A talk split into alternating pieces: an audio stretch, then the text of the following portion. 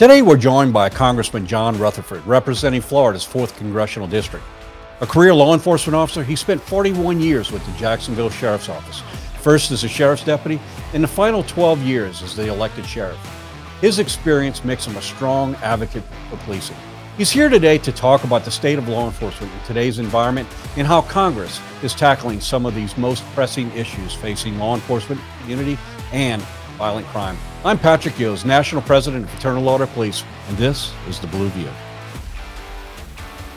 Congressman Rutherford, thank you for joining us. But also, thank you for being such a staunch supporter of law enforcement. Your, your background lends to that.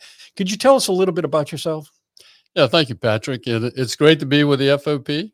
And, um, you know, I, w- I will tell you, I joined the Jacksonville Sheriff's Office, uh, which is a, a unique consolidated government agency. So uh, the county sheriff's office and the police are the same.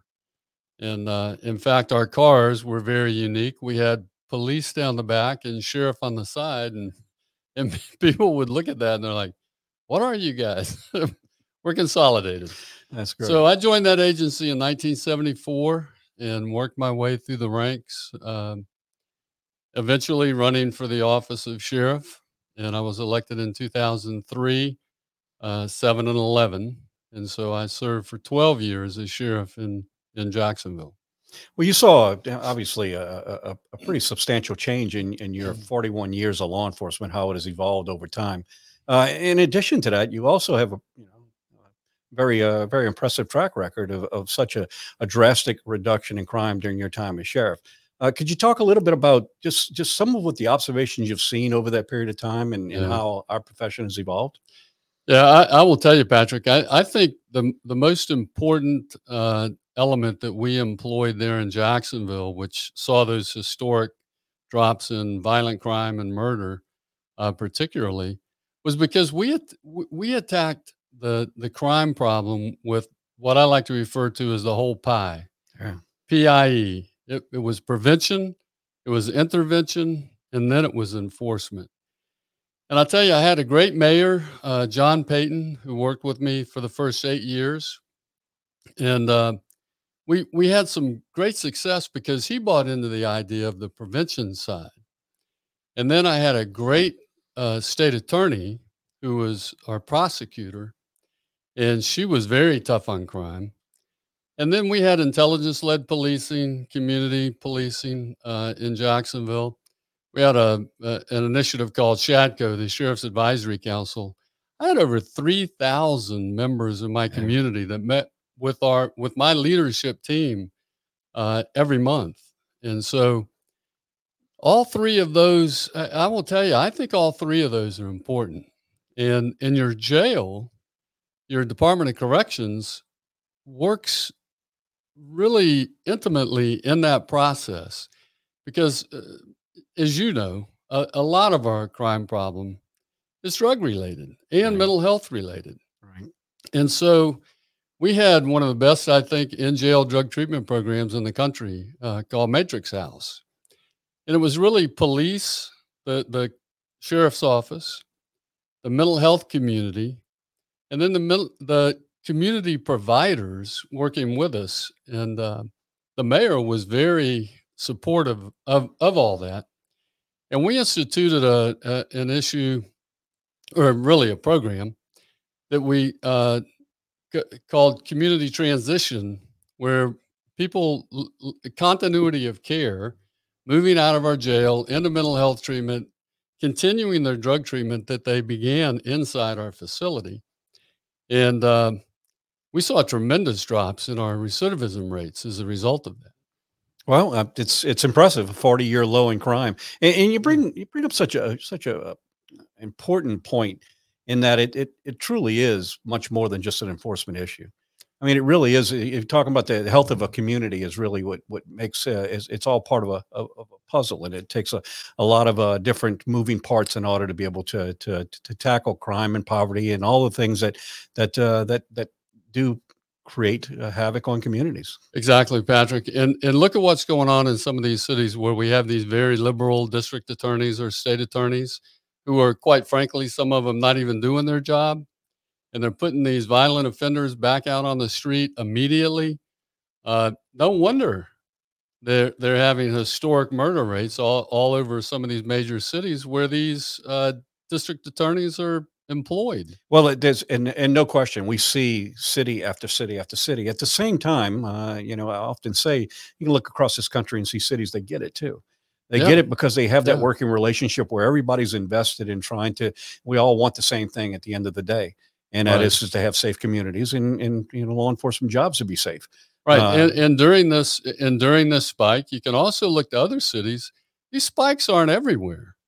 Exactly. Crime is going down in a lot of cities. Crime went down in Jacksonville. Violent crime went down in Jacksonville. Yeah, I, I've, I've had a number of conversations with uh, in the media and also individuals where we're talking about, you know, what's the difference in crime? Why is it going up? And, and, and the reality is, is let's look at the cities where the places where they have the the, the, the largest increase uh, is cities that are not working together to try and combat the problem as a as a holistic approach Exactly. and trying to we're actually working uh, actually depolicing the police while decriminalizing the criminals in a lot of cases. funding the police and and those sorts of things. Um, it- it- because look, that three-legged stool that I talked about of prevention, intervention, and enforcement. Yeah. You cut any one of those legs off, and and that stool is going to fall over. You know, uh, that three-legged stool just won't work. No, absolutely. It's and, and, and it's much greater than just a crime issue. It's a poverty issue. It's broken family units. It's education. All of these things are, are a holistic approach to it. You know, I spent a lot of time in Jacksonville uh, recently. I, I really have come to to really admire that place, especially along the along the coast. Yeah. Uh, but you, you, what are your what are your uh, what are your law enforcement officers, your constituents saying back home about policing uh, and the challenges that we have? Well, like I can, as you just said, uh, Patrick, it's it's very unique to the individual cities that you go to. Uh, Jacksonville didn't go through the defunding, and you know I, I've seen a tremendous amount uh, of demoralization around the country, and and some of that even reached to Jacksonville. Uh, our officers felt unappreciated, uh, quite frankly, being attacked um, and and some of their livelihood being attacked with all the talk about you know qualified immunity which was probably one of the most uh, maligned uh, concepts of of qualified immunity that what they described was not qualified immunity what they described was sovereign immunity Right. They kept saying you can't sue the police well that that's absolutely not true you know that as well as no, i do No, absolutely. Let's, let's come back to that one. I, I, Okay. I, I, I've, I've argued for quite some time now, and I think you'll you'll agree, having been spent 41 years in law enforcement, that uh, that really what we need in order to be able to sustain and, and grow as a as a profession is to have the best and brightest right picked up professional law enforcement right uh, come in and carry the torch. And you know, we really are. uh, You know, we we represent our communities. We live in our communities. We sure you know we very much invested in uh, in in the success of our communities, and we need the best and brightest to step up. yeah But I it- also see what's happening across this country, and, and and it's real hard to attract the best and brightest with the instability. When you talk about qualified immunity and all of the other things that he attacks on law enforcement, the best and the brightest can find jails, jobs elsewhere. Right. And, So- and look, I, I tell people that, that qualified immunity is really the cornerstone, I think, of state and local law enforcement because that is that, that is the guarantee. You know, for 41 years, I was willing to step into that breach between Right. the bad guys in my community and the good folks that I was hired to protect. And I was willing to step into that breach between them because I understood because of qualified immunity, as long as I went into that breach, I followed the law, I followed my policy, my agency policy, and I acted exactly as I was trained by my agency. I knew that my family's financial future was Exactly. secure. And so I was willing to take that risk and go in there. But but if you were to take that away, officers are not going to run into that breach you know, when the bullets are flying and the and the blood is flowing, they're not going to run into that breach if they think their family's financial future is at stake. Yeah. Well, I, I mean, I, I always, you know, in, when I get into these discussions about qualified immunity, and, and and people have a misconception of what it is. Oh, they. I mean, it does do. not protect bad cops. In fact, we can show that it does not. Right. Uh, what it does is it protects law enforcement Mhm. officers that are using training and policy and sound judgment in tense situations. Right. And And, ju- and, and here's here's an important element of this conversation too, I think, and that is that the police officer gets sued. He gets sued, but a judge, a judge that knows the law, Right. looks at the fact pattern of that case and and says, okay, this officer followed the law. He followed his agency's policy. He followed his training. That officer qualifies for immunity. Right.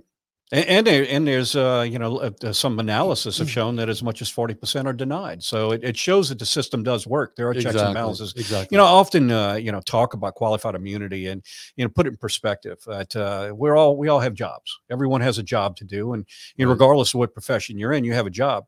The difference is is that a law enforcement officer doesn't get to pick and choose the jobs that he's going to do.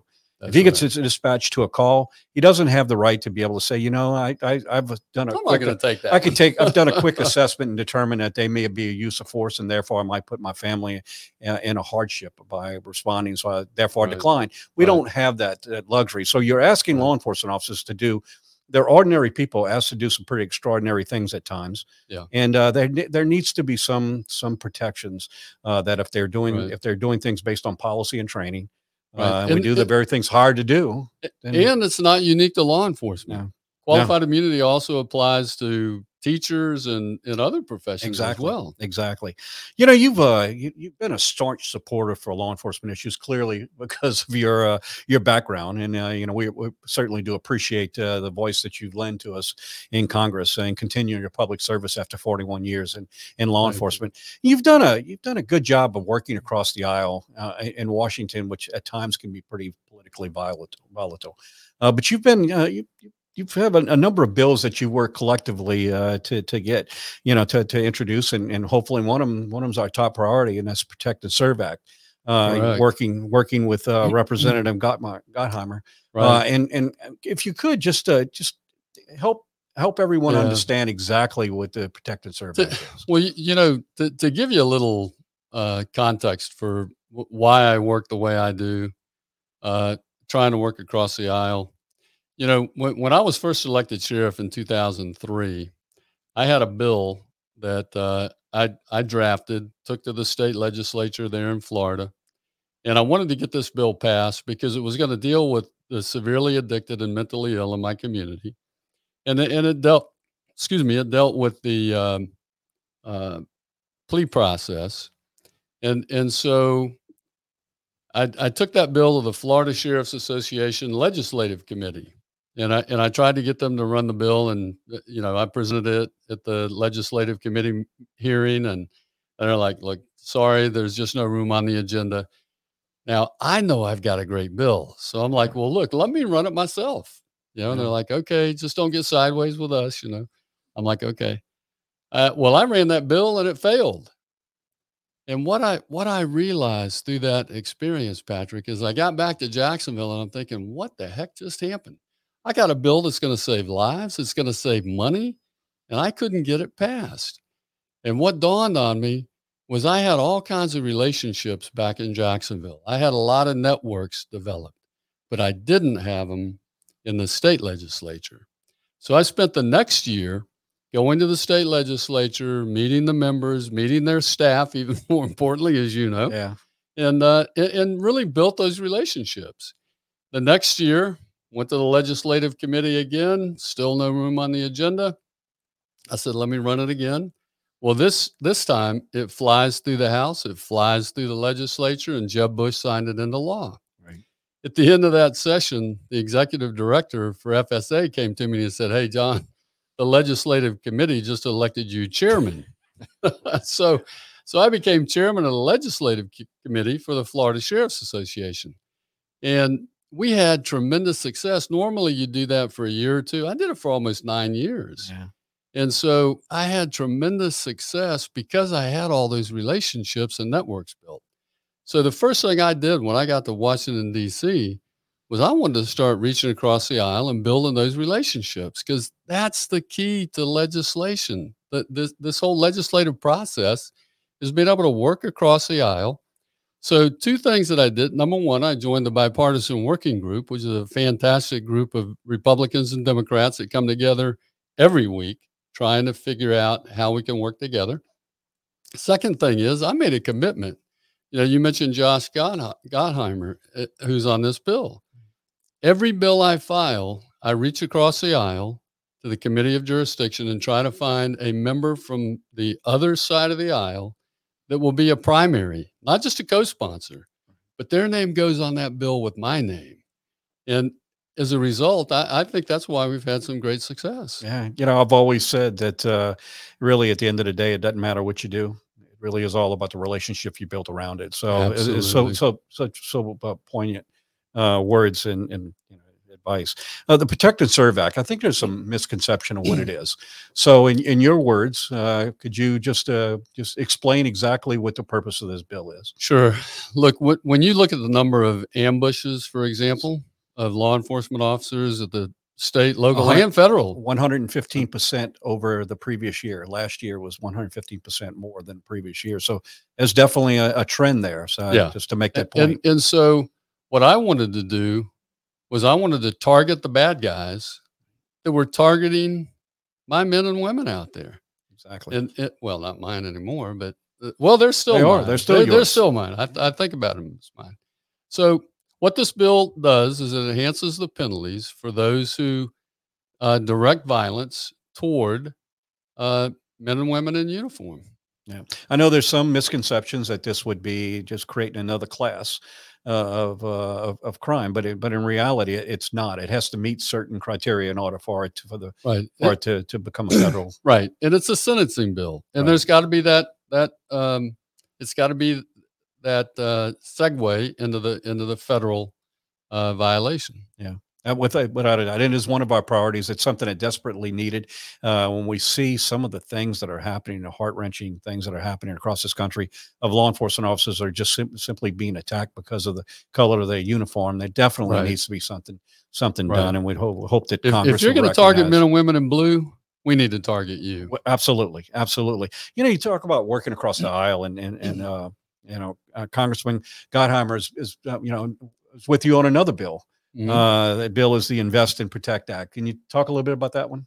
You know, when you look at the different sizes of agencies and who's able to go after some of these grants, right. the challenge is some of the smaller agencies they simply don't have the the economic so wherewithal true. to go after those grants. So true. And so what this bill does is it sets aside uh, grants for those uh, smaller agencies, 200 or less, to to help them through the grant process. Often the ones who need the help are the ones that are least in the position to be able to to help themselves. Uh, exactly. So and, it, it, it, does make does make the process a little yeah. easier. So uh, yeah, you know another and, one. And, and I got to tell you, Josh reached out to me on that. Yeah, that's great. So that's great. Yeah, and, and we came together and now and we you know and, and there was some things that I didn't like in the bill originally, but Josh worked with me, and and we got it to where we were both very happy and comfortable with. It's a it's an interesting concept working together yeah, find it, a solution. Yeah. How odd. That's often we we lose that in today's society now. it's just too uh, much. Absolutely, absolutely.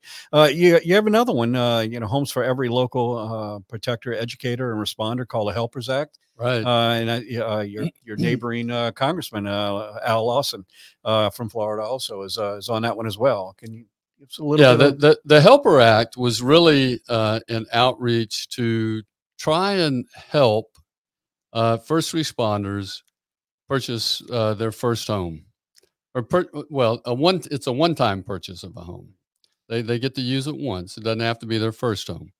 Uh, but but what it does is it allows them to get in uh, with no money down, and some of the fees are waived. It, it's it's very similar to a to a program in, in under uh, FHA, and so Sam Royer brought brought this uh, this idea to me and um, and I thought it was a fantastic idea, and and we built that together, and uh, yeah, that's got, great. Well, that well, I, I, again, I'm going to thank you for for being such a such a, a strong advocate for law enforcement. Uh, these are three very important bills, and, and wish you uh, absolute success with it. To protect and serve is one of our highest priorities. So, uh, thank you, yeah. thank you for for doing that. You know, we we started talking uh, in, in the beginning uh, about a real problem in America and, and we see it happening and it has to do with rogue prosecutors that are refusing to to enforce the law. Law enforcement officers are out. We we don't make laws. We don't get to pick and choose the ones that we're going to enforce. Others do that. Uh, separation of powers uh, you know puts us in a position to Right. an enforcement side of it. Yet we have prosecutors who are legislating from their uh, from their position as as prosecutors and, and creating a ro- revolving door. I, I think we all agree and, and and certainly the fraternal order police has been a big part of talking about uh, changes within the criminal justice system and making Mhm. it more fair and equitable. But at the same time, it has to be done in a way that it doesn't make doesn't make our communities and our jobs less safe.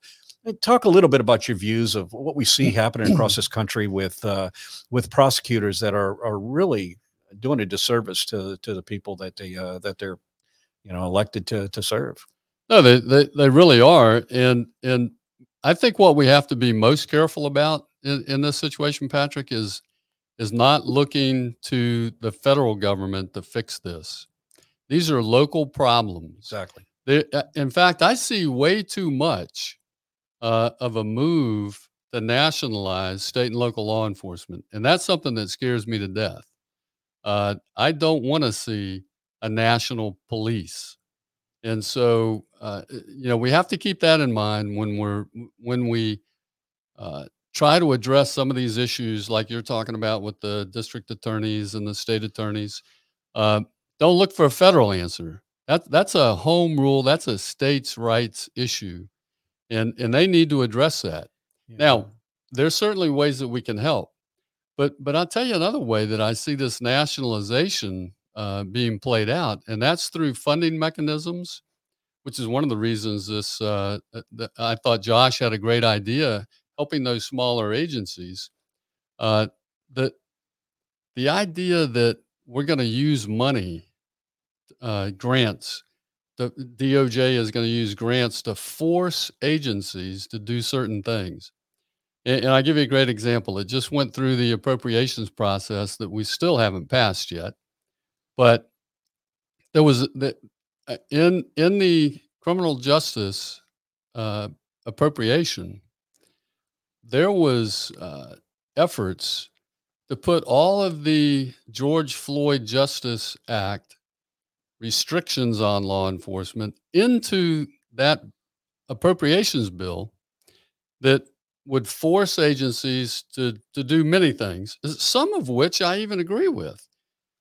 But it shouldn't be done at the national level. It should be done at the state level. And so, uh, you know, I'm I, I tried to strip all that out with an amendment. Uh, it Mhm. failed. It passed with those restrictions in there, but those strings that they put on, uh, f- for example, uh, uh, they really basically federally defunded law enforcement grants because nobody's going to be able to meet all the restrictions that they've put in there. Uh, that, because laws have to get passed for some of this. Uh, Yeah. No knock warrants. They want to outlaw no knock warrants. Well, law enforcement agencies don't pass laws. We talked about that earlier. Exactly. Uh, uh, you know, a law that you have to teach de-escalation. I have no problem with that. Every my agency teaches uh, de-escalation. Uh, those sorts of things. Uh, ban. They have to have a law banning the lateral vascular neck restraint. Uh, those those types of strings that they want to attach to federal grants. I'm opposed to that. You know, most, uh, you know, the vast majority of law enforcement in this country are local or state uh, or state uh, Exactly. agencies, and and and uh, really, I think that's what gives us our our strength as a nation because our our our uh, accountability is at those local levels. Right. But well, we find ourselves in a lot of cities now that are electing prosecutors uh, based off of a lot of money for this social injustice and social reform that are actually hurting the very communities that they claim that they're they're they're out there to uh, to help. And we see it time and time and time again. When you have a, a violent offender that is arrested uh, and taken off the streets by law enforcement, only to be put back on by by, by you know by, by bail reform or or lowered uh, or lowered bonds, uh, and just and, and we're seeing them you know reoffend over and over and over again. Clearly, something's not working here, and something Right. has to give. Um, and uh, I agree that this is a local function, but it, there is some things that I think the federal government can do. I'd, I'd love to hear your your thoughts on it. Uh, where we have cities where prosecutors are refusing to prosecute, then uh, this this violent crime, especially gun crime, Yeah. the federal government needs to step up and and, and start taking on Yeah. these cases uh, so that we can. Well, listen, I, I I think if you look at some of these cases, Patrick, I'm I'm not sure that they wouldn't qualify for a malfeasance or a misfeasance uh, charge, I, I, I don't disagree with you on and, that. and I- that needs to be yeah. that needs to be looked at. That is the process Well, that, that exists right now. We don't need to change. We don't need to create any federal law. no, no, Those abilities are there now, and they need to take action. Well, we all took an oath of office, uh, Right. from a law enforcement officer to the prosecutor, uh, that we would, uh, that we would, we would, you know, follow the Constitution. of the United States. Yeah, perform our yes. jobs, and and they're choosing selectively not to do so. So. I, I think you, you make a strong point, and, and I mean, look at look at across this country the travesty. I, it's, it's easy for us to talk about. You know the percentages of increase. You know, 100 percent Yeah. here, 200 percent there. It, it numbers are impersonal. What's not what's what's what is Hmm. not impersonal is the names and the people and families that are all touched in each one of these communities. And so at some point we need to recognize that we're not going in the right direction. Uh, Right. When we're seeing the same thing over and over and over, then then you know uh, so at some point we need to Right. recognize we've got to reverse course in some of these uh, some of these decisions. And And, it's not just Yeah. the DAs uh, that, that are putting us at risk. It's it's also an administration that refuses to secure our southern border. We had a murder in Jacksonville.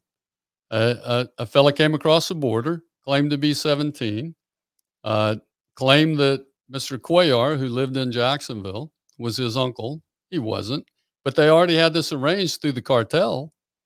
And so they flew him to Jacksonville under the catch and release and um, released him to Mr. Cuellar. And Ulloa, Mr. Mr. Ulloa, the suspect, wound up killing Mr. Cuellar in Jacksonville only because we have a, s- uh, an unsafe border uh, in the South. Uh, no doubt, as we have a lot of challenges uh, facing us in law enforcement, uh, and uh, but but again, it's people like you in, in Washington that are in Congress that are helping us navigate through some of these things. We appreciate your your strong leadership. Uh, I appreciate you joining us today, and it, it- I'll give you a final word on uh, on where we are and and uh, and how we're going to get out of this together. Listen, I I, I think the the key to this is uh, we we have to, as I started, we have to look at crime in America through the whole pie: prevention, intervention, and enforcement. The prevention side is all of the mental health. You know, I I I look at uh, documentaries like Seattle is dying. That that breaks my heart Yeah. to see how they're letting drug dealers, drug users, the mentally ill simply exist on their streets. Uh, it's horrible. So, so we need that prevention and intervention piece, and then we need a strong enforcement piece as well. Uh, but, but those DAs, they have a responsibility on that intervention side. Listen, it, many times if if if you have a DA that is all processing all your felonies uh, that are property crimes, well, guess what? The only time he's going to actually prosecute the guy is after he murders somebody. Well, that's not that's not the answer. The answer is everybody has to do their job, and we have to get them working together. And um, I I think that's the key to this. But every city has the the tools to address it. They just have to find the political will to do it. Uh, and that's that, that's that's the uh, that's the magic uh, magic right there. If you can find a way to get people who have the will, and I've always said and, and continue to say that there's not there's not a problem out there we can't fix if we all commit ourselves to to working towards a solution. Absolutely. I think we've just reached a point in society now where uh, we're either right or uh, if I'm right, you're wrong, and and and that's the way most people approach it. Uh, we need to get back to to having some common sense discussions and compromise and finding a ways to to address these. So again, thank you, thank you again for all you do. Uh, for law enforcement, thank you for your 41 years in law enforcement. Thank you for continuing your public service, and and thank you for being such a strong advocate for us in uh, in in Washington. Thank you, Patrick. And, and, it's my honor. And I'd like to thank our audience for uh, for joining us today for this podcast. And uh, and uh, be safe. Thanks for tuning into this week's episode of The Blue View, hosted by Patrick Yoes, National President of the Fraternal Order of Police. To catch our next episode, be sure to subscribe on Apple Podcasts, Spotify, or anywhere else you get your podcasts. If you enjoyed this episode, please leave a rating and review. To get the latest from the National FOP, make sure to follow us on Twitter and Facebook at GLFOP and on Instagram at FOP National. Thanks again. We'll see you next time.